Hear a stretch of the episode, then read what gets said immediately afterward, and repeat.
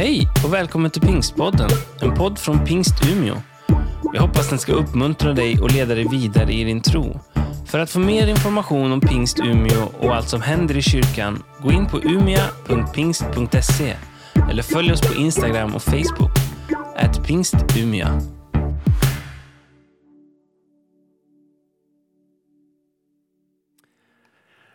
Ja, men det är så skönt att ha en eh, församling, en kyrka, en andlig gemenskap. Att inte vara ensam.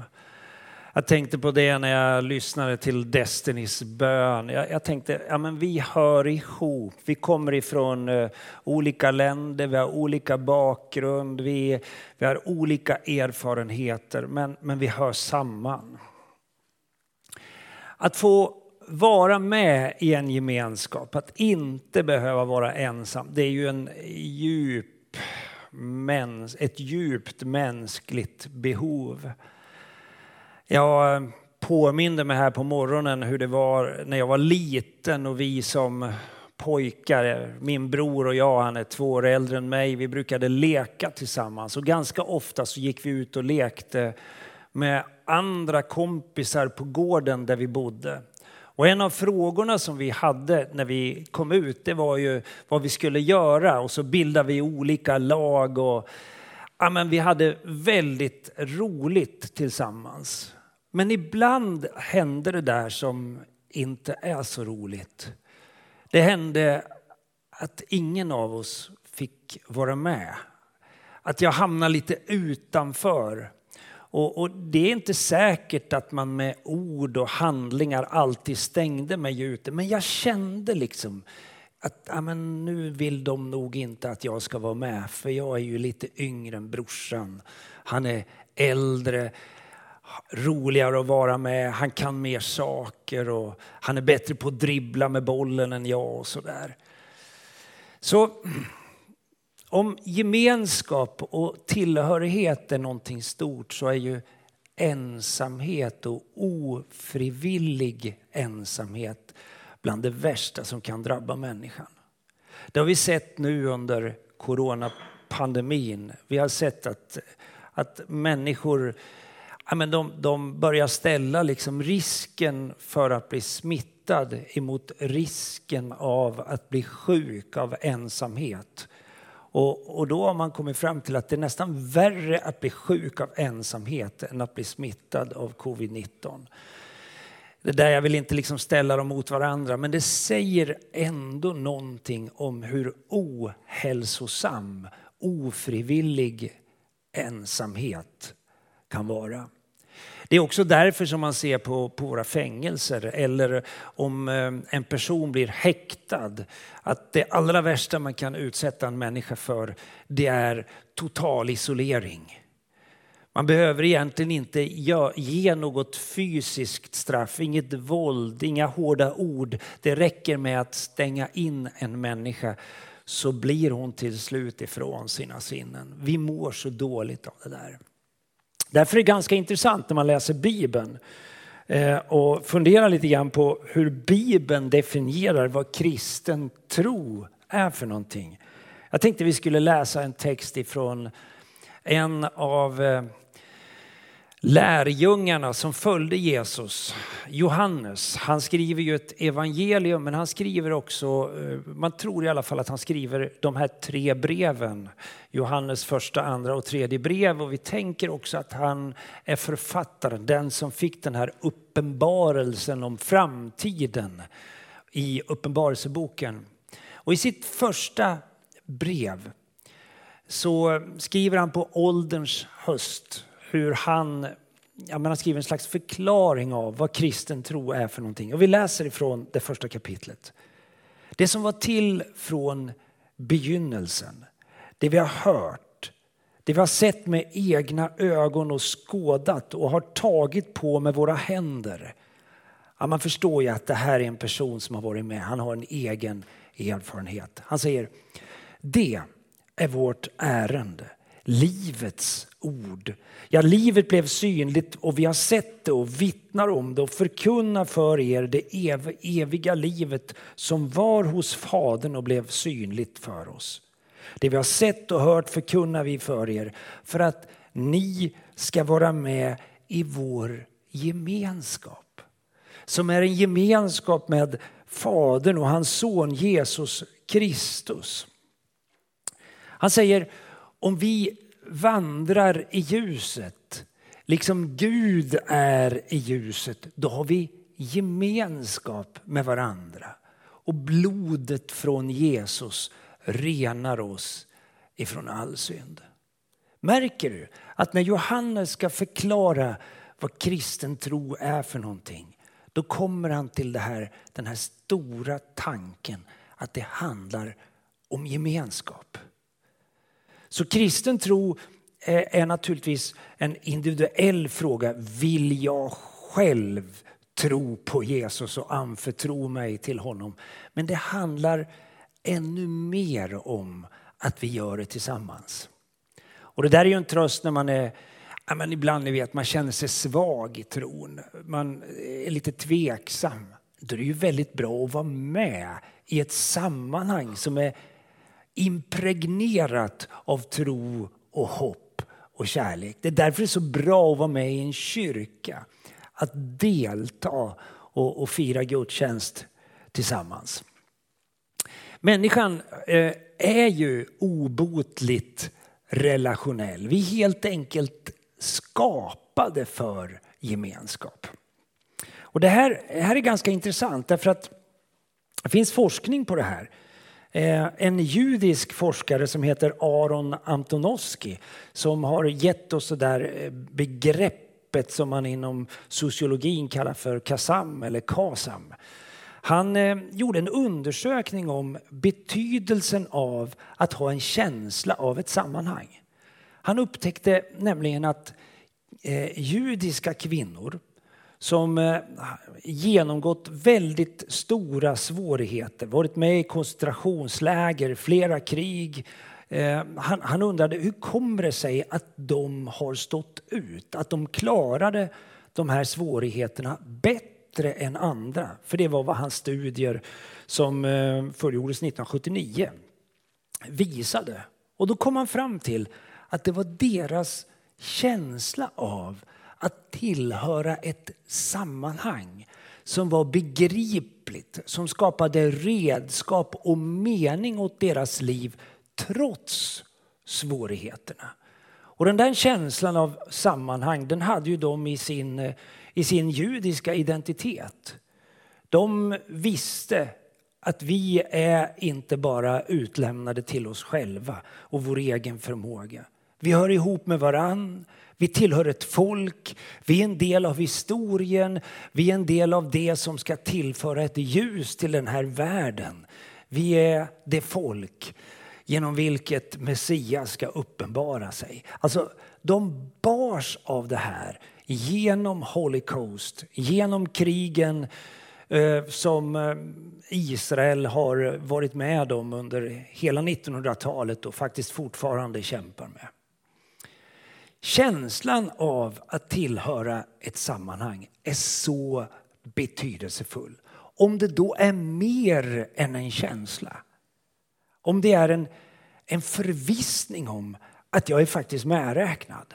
Jag får vara med i laget. Jag får vara med i gemenskapen. Jag får vara med i samhället. Jag har en röst.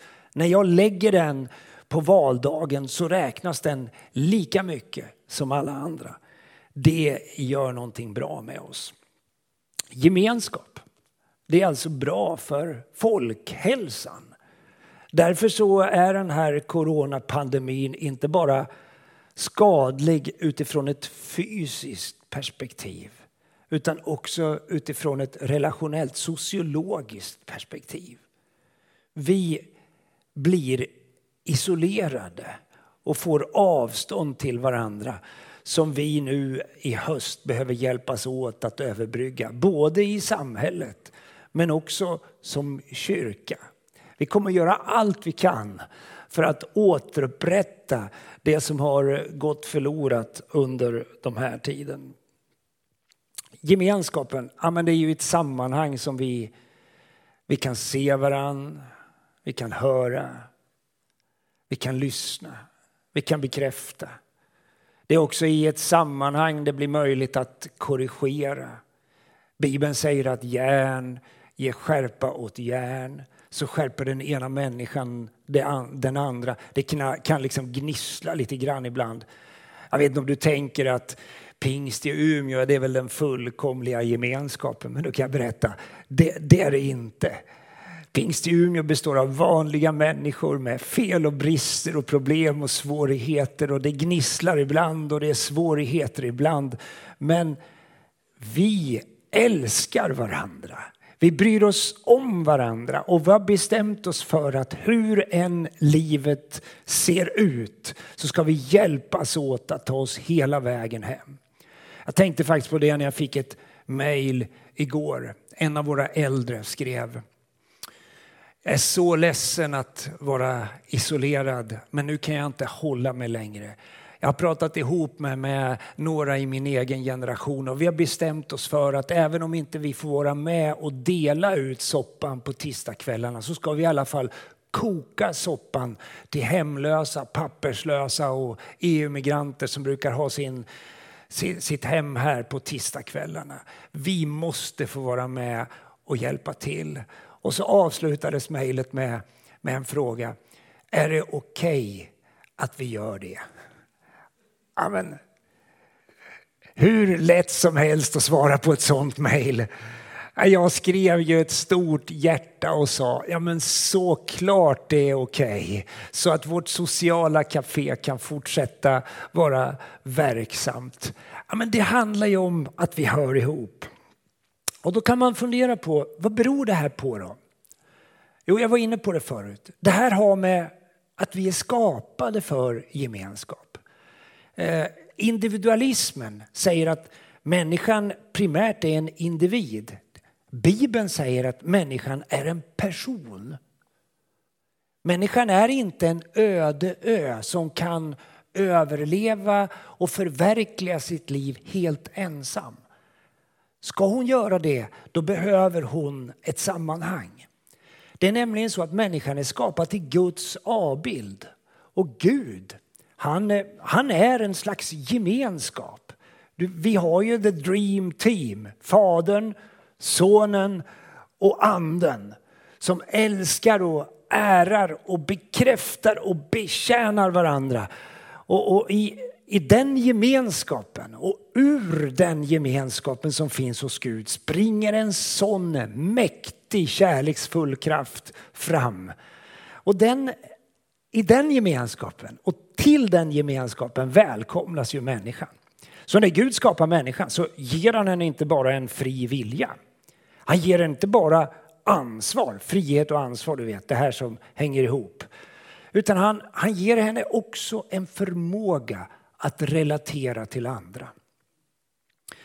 Det här syns i Gamla testamentet. Vi ser att Gud skapar inte bara en, en man, han skapar en kvinna. Han eh, skapar förutsättningar för en familj, han skapar ett folk.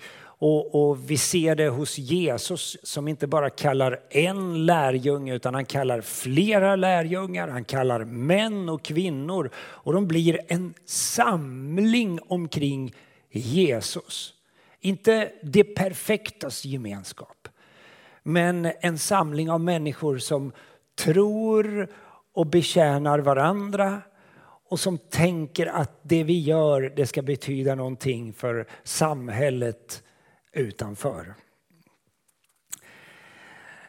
Våra relationer som vi är skapade för, relationen till oss själva, relationen till varandra och relationen till Gud de vill Jesus Kristus hjälpa oss med. Bibeln säger att, eh, att bli en kristen, det är att dras in i en gemenskap. Kommer du ihåg vad Destiny läste i början? Första Korinthierbrevet 12. Med en och samma ande har vi alla döpts att höra till en och samma kropp. Vare sig vi är judar eller greker, slavar eller fria och alla har vi fått en och samma ande att dricka. Lider en kroppsdel så lider också alla de andra. Blir en del hedrad så gläder sig också alla de andra. Ni, och då pekar Paulus som skriver det här brevet som en hälsning ifrån Gud på en församling som har stora problem och svårigheter.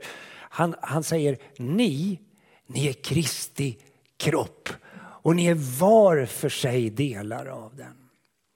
Så min hälsning till, till dig idag, det blir ja, men du, du kan få vara med i Guds församling.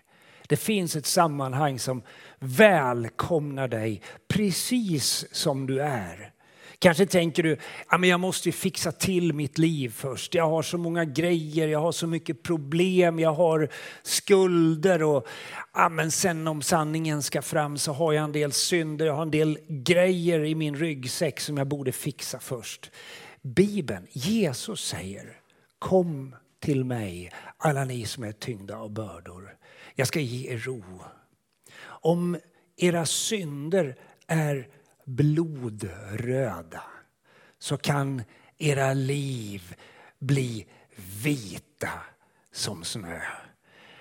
Bekänner vi våra synder, berättar vi om våra liv som det är så kan Jesus förvandla.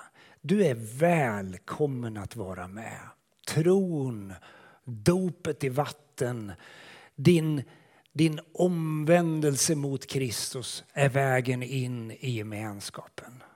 Gud välsigne dig.